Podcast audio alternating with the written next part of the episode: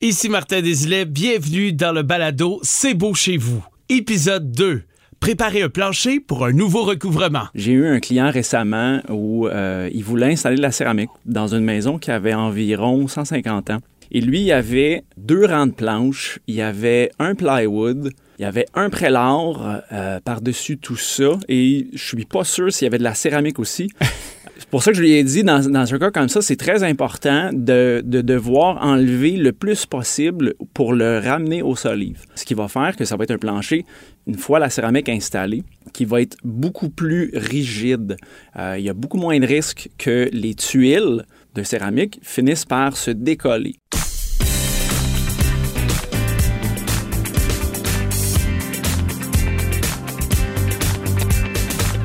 Couvre-plancher aidé vous présente C'est beau chez nous, un balado inspirant rempli d'idées tendances pour vos rénaux. Des planchers, on en a partout dans la maison, puis euh, tu sais, il y a différents recouvrements, puis c'est pas toujours évident quand on décide de faire un changement. Ben, préparer un plancher pour un nouveau recouvrement, il y a une technique à faire là-dessus. Mathieu Vaillancourt de chez euh, Couvre-plancher aidé, on se lance là-dedans, là. Qu'est-ce qu'on doit faire en partant avant même d'installer notre nouveau plancher? Bien, la, première étape, ça serait de euh, retirer tout ce qui est déjà là le plus possible pour selon le type de plancher qui va être plus ou moins important euh, au niveau beaucoup de la solidité de ce qu'on va installer. Par exemple, j'ai eu un client récemment où euh, il voulait installer de la céramique dans une maison qui avait environ 150 ans. Il y avait, dans ces années-là, il y avait des, des rangs de planches sur les planchers où c'était installé sur les solives. Et lui, il y avait deux rangs de planches, il y avait un plywood, il y avait un prélard euh, par-dessus tout ça. Et je suis pas sûr s'il y avait de la céramique aussi. C'est pour ça que je lui ai dit, dans, dans un cas comme ça, c'est très important de, de, devoir enlever le plus possible pour le ramener aux solives. Ce qui va faire que ça va être un plancher, une fois la céramique installée, qui va être beaucoup plus rigide.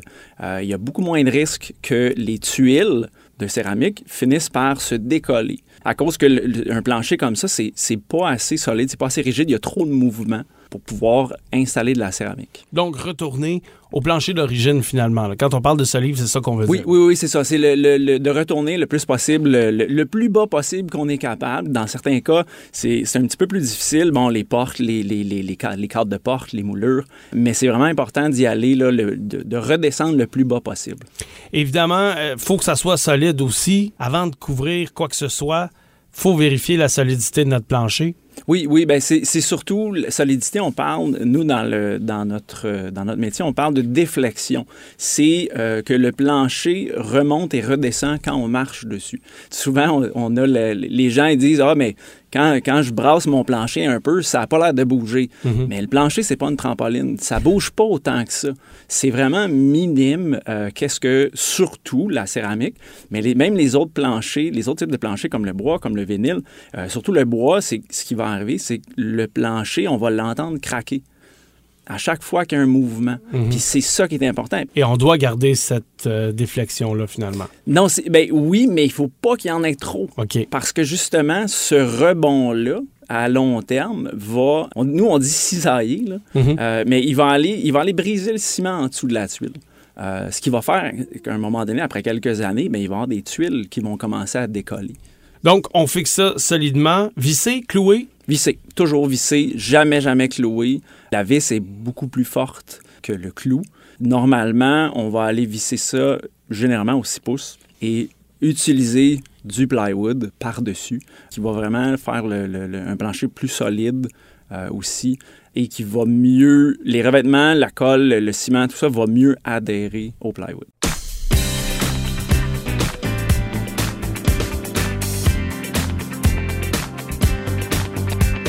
Mathieu, maintenant qu'on a euh, tout enlevé, qu'on s'assure que le plancher, qu'on l'a bien préparé, il y a quand même des choses à faire avant d'installer notre plancher qu'on a choisi. Oui, bien selon le cas, souvent, il va falloir... Euh, le plancher va être sale. Mm-hmm. Il faut s'assurer que le plancher soit bien propre. Euh, j'ai vu certaines personnes passer un, un, éponge humide pour s'assurer que la poussière, il n'y avait plus de poussière sur le plancher. On va, généralement, on conseille une bonne shop vac, nettoyer pour vraiment enlever toutes les, toutes les saletés physiques. S'il y a des taches d'huile, des taches de gras, ça c'est important que ça ne doit pas être là. Ça peut empêcher la bonne adhésion de l'adhésif pour le vinyle ou le ciment pour la céramique. Donc on s'assure que tout ça, c'est enlevé. Une fois que tout ça c'est fait, toutes ces étapes-là sont faites, là, on va passer à la prochaine étape qui va être selon le type de revêtement qu'on va installer. Euh, par exemple, le vinyle, lui, le vinyle prélar, tu le vinyle, c'est le même, le même type de préparation. On doit préparer le plancher, c'est un, petit ciment en couche mince qu'on doit euh, recouvrir les têtes, les têtes de vis, les petits nœuds. Il y a des, des, fois, dans le plywood, il va y avoir des petits nœuds, des petits nœuds ouverts. Mhm. On va aller patcher ça les joints de toutes les feuilles de plywood, ça, ça doit être patché parce que le vinyle, peu importe euh, sa forme, que ce soit, comme je disais, en tuile ou en prélat, lui, tous les imperfections vont paraître sur le dessus à long terme si tout ça, c'est pas caché. Là, euh. Donc, une fois ça c'est fait pour le vinyle puis le prélat, est-ce qu'on met ça directement ou on met une espèce de, de truc qui va en dessous? Une membrane? Ouais c'est pas nécessaire. Il y a beaucoup. Quand on s'en va dans les planchers de vinyle clic, qui s'installent un peu comme le plancher flottant, la majorité maintenant ont des membranes en dessous, des membranes insonorisantes, qui est un très bon avantage pour ce genre de produit-là parce que euh, c'est un plancher qui est flottant. Dans le cas d'un prélat, beaucoup maintenant, c'est des prélats qui sont juste déposés ils sont d'une, ils peuvent être plus ou moins épais, mais qui vont avoir souvent une, assez bonne épaisseur pour pouvoir absorber ce son-là. Donc, on ne mettra pas de, membrane en, dessous. D'autres tuiles de vinyle qui sont collées, mais le eux, moi, c'est très rare que je recommande de mettre une membrane. C'est collé au sol, c'est très silencieux, c'est très confortable. Pour les planchers de bois maintenant, est-ce qu'il y a des spécificités euh, une fois qu'on a tout nettoyé? Bien, les mêmes premières étapes, nettoyage et tout, il faut s'assurer le plus possible que le plancher soit quand même assez droit parce que installer du plancher de bois, c'est pas évident quand il y a des vallons dans le plancher. Il faut aussi pas oublier, moi je recommande fortement de mettre euh, c'est une membrane sous le bois qui, elle, va, va servir pour euh, ralentir le transfert d'humidité même si c'est la pièce est chauffée en dessous, le sous-sol est fermé ou c'est au deuxième étage, il y a toujours un transfert de métier qui va se faire. moi, je recommande de faire ça, mais comme je dis aussi, de s'assurer que le plancher est le plus droit possible pour éviter qu'il y ait des, euh, des, des creux sous les planches. Même si le plancher est droit, une fois qu'il est installé, on ne voit pas la bosse, c'est qu'à un moment donné, si on met, on est malchanceux puis on met le pied exactement où il y avait un creux, ça va faire un craquement. Céramique? Céramique, même principe, tout le début. Il faut s'assurer le plus possible aussi de ne pas avoir de, encore là, de creux. Il faut, généralement, on va aller, on peut mettre un autonivelant si c'est vraiment croche. Si, exemple, c'est un sous-sol en béton, il y a plein de vallons partout, le ciment a été, mal fait, on va aller mettre un autonivelant.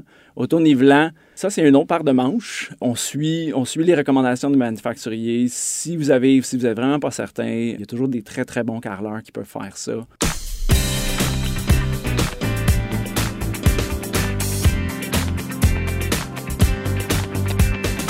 Bon, installer son plancher, on peut le faire nous-mêmes. On n'est pas tous des professionnels. Est-ce que tu as quelques conseils pratiques à donner, là, monsieur, madame, tout le monde qui décide de faire son plancher lui-même? La, la meilleure conseil que je peux donner, c'est vraiment, vraiment de prendre son temps.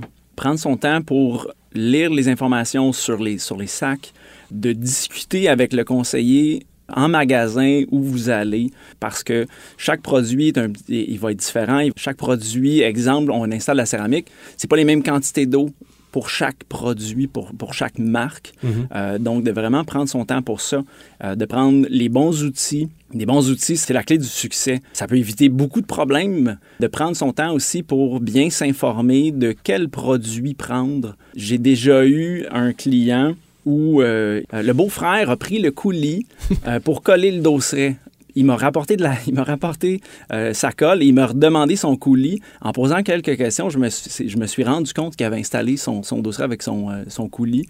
La personne, elle a, elle n'a pas pris le temps de, de, de, de, lire sur le sac. Il est écrit sur le sac la marche à suivre, puis aussi à quoi ça sert. Et aussi de... Euh, J'en ai eu un autre une fois où euh, il a brassé son coulis avec, euh, avec de l'eau du boyau d'arrosage euh, qui était dans le gazon au soleil. Mais ça, ce que ça a fait, l'eau chaude a fait travailler trop rapidement le coulis. Le coulis a, a figé dans la chaudière. Fait que ça, c'est c'est important. Il est écrit sur les sacs de prendre de l'eau fraîche, de l'eau propre. Juste ça va, va accélérer votre processus pour votre installation. Il va éviter beaucoup de frustration aussi. Dans le prochain épisode, l'installation d'un plancher chauffant. Les deux types principaux de feu chauffant, c'est électrique puis hydronique. Électrique, ben, c'est à l'électricité. Hydronique, c'est à l'eau ou à l'alcool, puis c'est des tuyaux que, que le liquide passe dedans et ça chauffe euh, ta maison. Par contre, les systèmes hydroniques, il faut juste garder en tête que ça demande un peu plus d'entretien parce que tu es censé les vider puis les nettoyer une fois de temps en temps, chose que la plupart des gens qui en ont ne font pas. Versus les planchers électriques, t'as rien à faire, tout est beau. Puis il y en a qui ont peur pour euh, les champs euh, électromagnétiques. Il y en a pas là avec euh, ces fils-là, tout est correct. C'est beau chez nous. Une présentation de couvre-plancher aidé, 9 rue Irwin à Granby. Besoin d'idées et de conseils, connaître les tendances en couvre-plancher et les nouveautés côté déco? Passez nous voir ou visitez lestapisaidés.com et suivez-nous sur Facebook et Instagram pour en voir plus. C'est beau chez nous. Une production M105.